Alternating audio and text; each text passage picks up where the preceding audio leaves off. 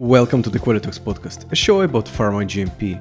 I'm Jan Kugel, your host, and today my guest is Nathan Roman, the Director of Validation at Genesis AEC, continuing our podcast series.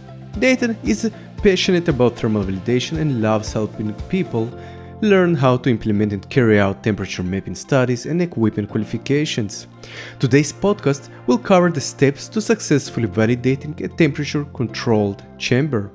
I want to thank Eupry, a leading temperature compliance service with the most innovative and stable solution on the market, for sponsoring this podcast episode. Hi, Nathan.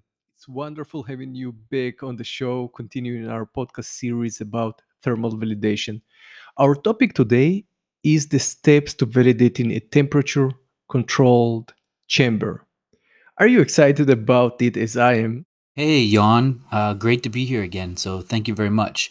And yes, I am excited. So, let's get to it. So, Nathan, before we get to the how, can you explain first what a temperature controlled chamber is and why those are needed?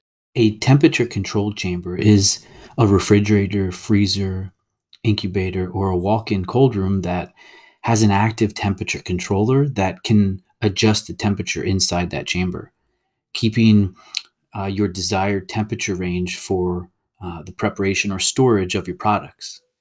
Temperature control chambers are very important in maintaining uh, quality attributes of those drug products, reagents, or samples that are temperature dependent and must be well sustained and controlled. So, what types of temperature control chambers are out there and what different uses do they have? As previously mentioned, there are commercial off the shelf items such as refrigerators, incubators, freezers, and even uh, refrigerated delivery vehicles, uh, walk in cold rooms, walk in freezers, um, to built in units such as warehouses, right? So they offer all different types of uses from uh, maintaining samples at room temperature or keeping products cool in a in a nice refrigerated 2 to 8 degrees Celsius or keeping items frozen um, and the typical freezer ranges are minus 20, minus 30, and the ultra low minus 80s. Um, but we also have cryogenic freezers or liquid nitrogen uh, va- vapor storage. Some of these controlled cha- uh, temperature units are used for storage of uh, bacteria plates and culture growth. So those would be 37 degrees Celsius uh, incubators. Those incubators are fitted with heating temperature only, but there are some testing labs that are equipped with cooling incubators. So you see, there are all kinds of um, units out there that serve all different types of purposes. Thanks for elaborating on that. What can you tell me about the regulations that govern temperature control chambers and why do we need to validate them? There are many guidelines for different regions and from a variety of different agencies around the world.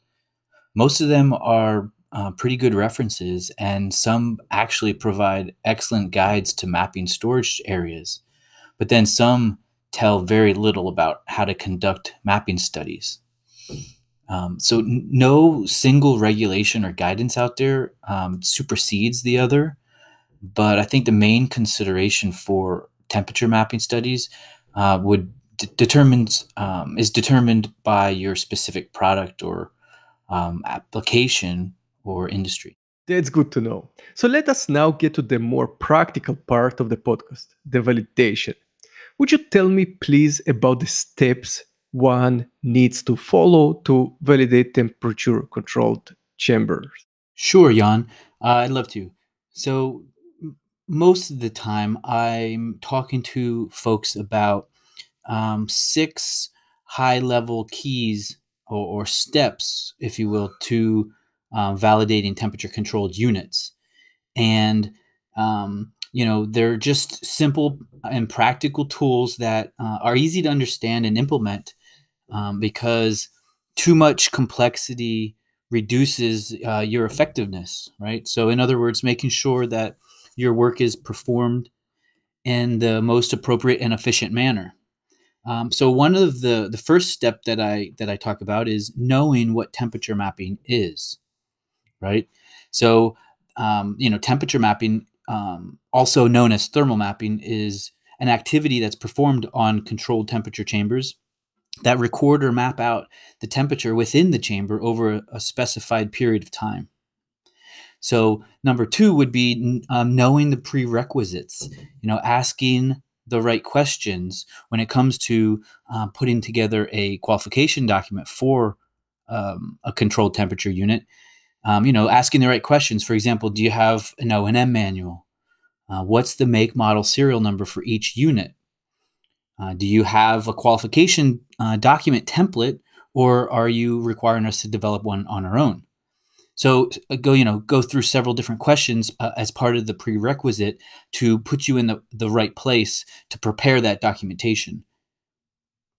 Um, another one would be knowing and understanding what might be in in a URS for a, a temperature controlled chamber. Um, the fourth one would be physically seeing the unit prior to starting your qualification, uh, laying your eyes on the unit, going out and doing an equipment walk down, verifying that the unit's installed uh, properly, uh, verifying that the the shelves are installed, verifying that the calibration was actually done. Um, you know, is the sensor probe in the proper location according to the manufacturer? So physically seeing the unit prior to even starting. Uh, the fifth step that I talk about is knowing the sensors uh, locations uh, and considerations for temperature mapping. So, do you know where the sensors go? Do you know how many to put in the in the unit and why? So, learning and knowing that. Uh, the sixth step that I talk about is knowing and understanding what a basic temperature mapping protocol should contain. Right. So, what is in the IOQ? Um, you know, from from creating the document, uh, the purpose and scope. Um, you know th- what are the test sections that are involved in the iq um, you know verifying the, the equipment utility installation um, um, attaching the documentation the manuals the sops uh, do you have the calibration certs?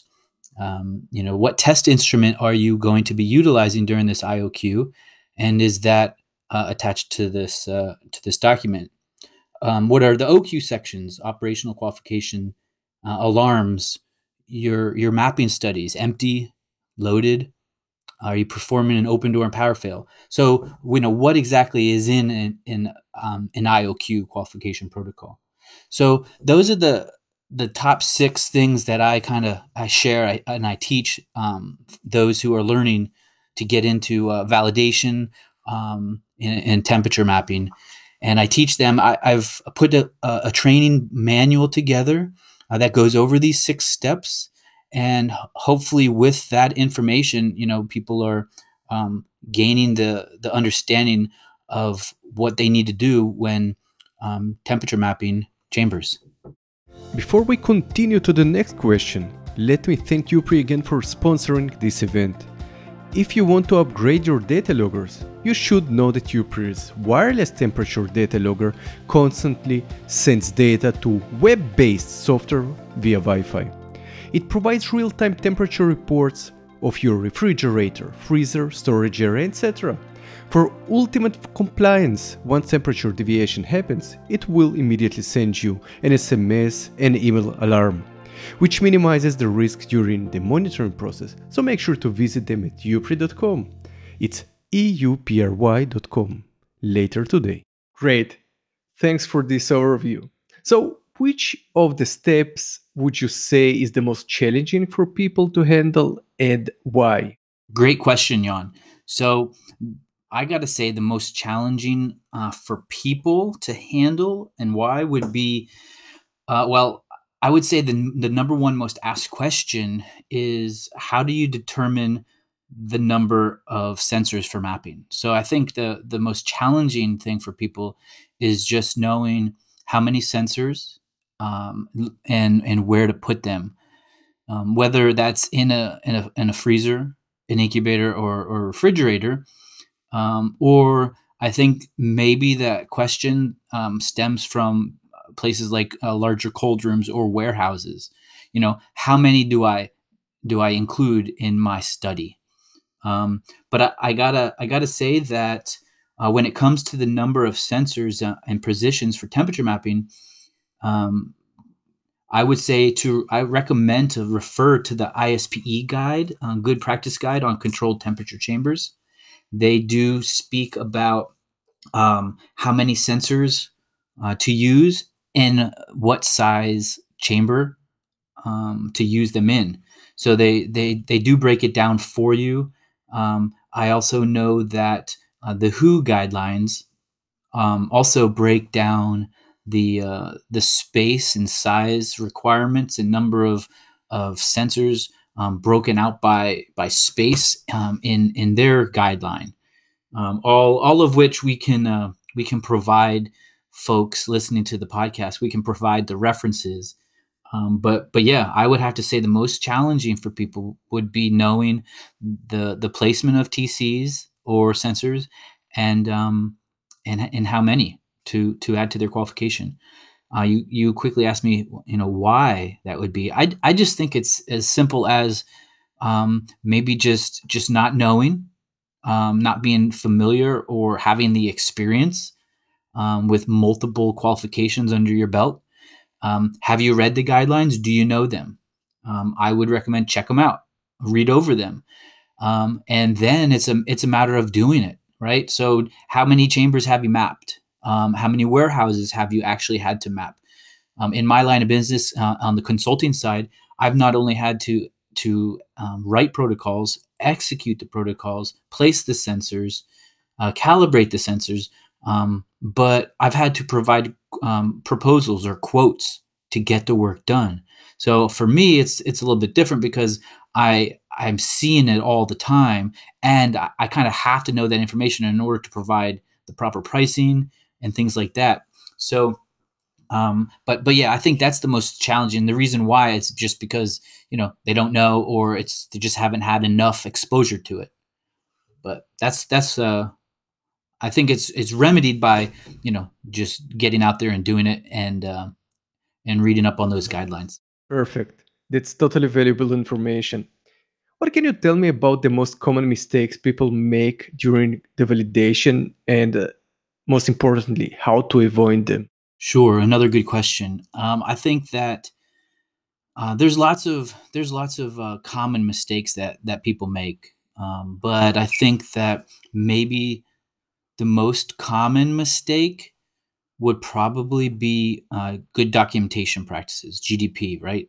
So, um, you know, documenting information at the time of execution, uh, filling out the uh, the temperature mapping diagram at the time of placing the TCs or the or the sensors, uh, providing the, the proper comments, attaching the documents um, with the the right the right information, uh, t- um, writing you know uh, the proper um, notations on the document, um, initial and dating in the right spot. So I, I got to think that the most common mistake people make is uh, based on good documentation practices.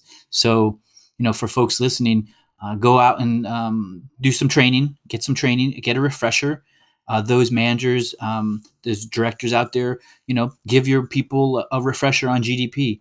Uh, it will it will help in the long run, that's for sure. Now there are other mistakes that people make, you know, uh, when it comes to validating, whether it's uh, calibration mistakes or you know not placing the sensors in the right location or maybe pinching the the wires causing you know um, you know a, a failure.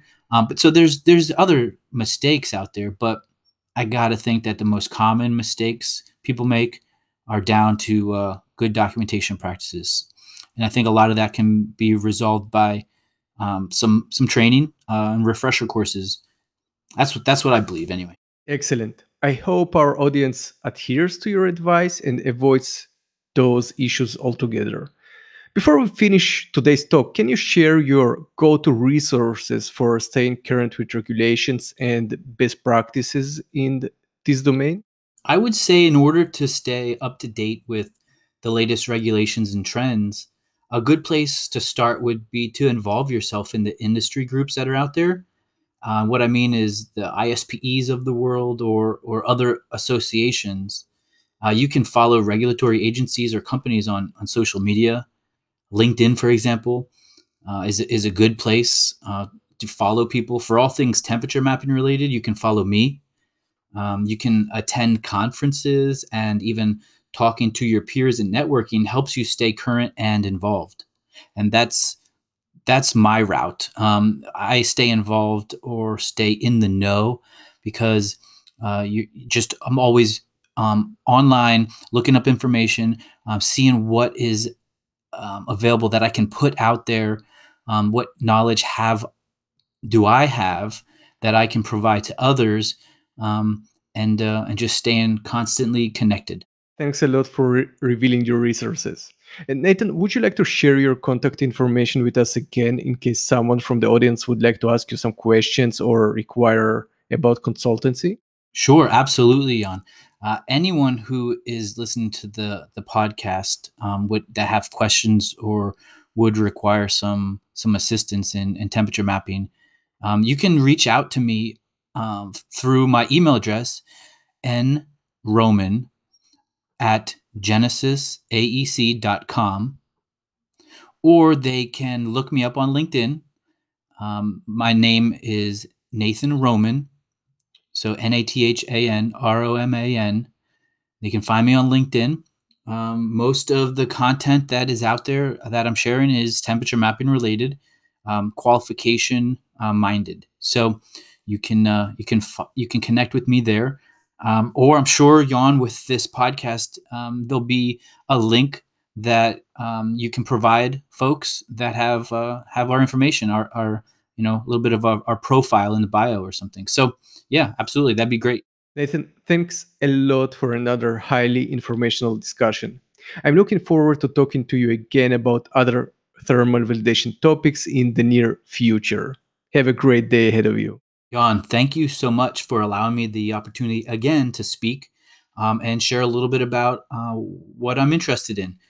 Um, my passion's always been to to help people, and I hope that what we do here is uh, is doing just that, is helping others. So I really appreciate it, and we'll talk to you again.